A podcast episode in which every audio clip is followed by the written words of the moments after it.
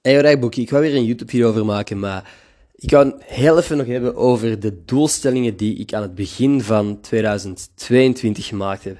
Welke ervan gelukt zijn, welke ervan niet gelukt zijn.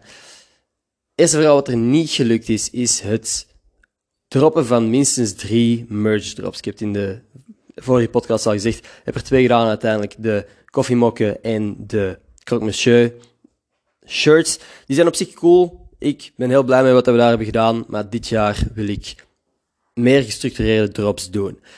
Iets anders wat ik wou doen was elke week een vlog uploaden, maar ik ben te veel zoekende geweest naar welk format ik wou hebben. Deze maand dus effectief het format gevonden wat ik wou doen.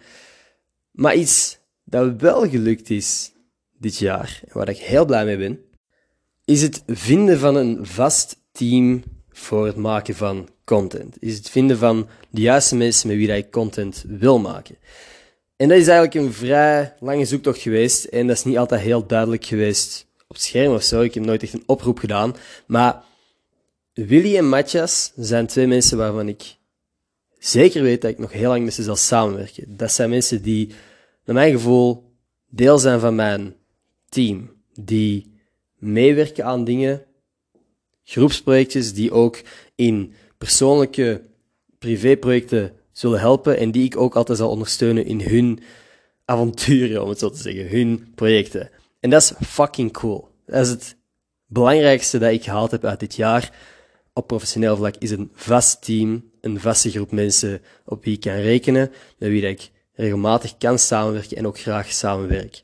Dus van de drie goals die ik op dat vlak had gezet, op professioneel vlak, is naar mijn gevoel het belangrijkste doel geslaagd. Ik ben fucking hyped voor 2023. Ik heb al zo vaak gezegd hier. Ik had niet, als al mijn podcasts op andere dagen waren opgenomen, had ik waarschijnlijk ook met andere emoties podcasts opgenomen. Maar nu is mijn main emotie enthousiasme. Ik ben gewoon zo enthousiast voor het komende jaar. En ik kan niet wachten om shit met jullie te delen. Oké, okay. tot straks.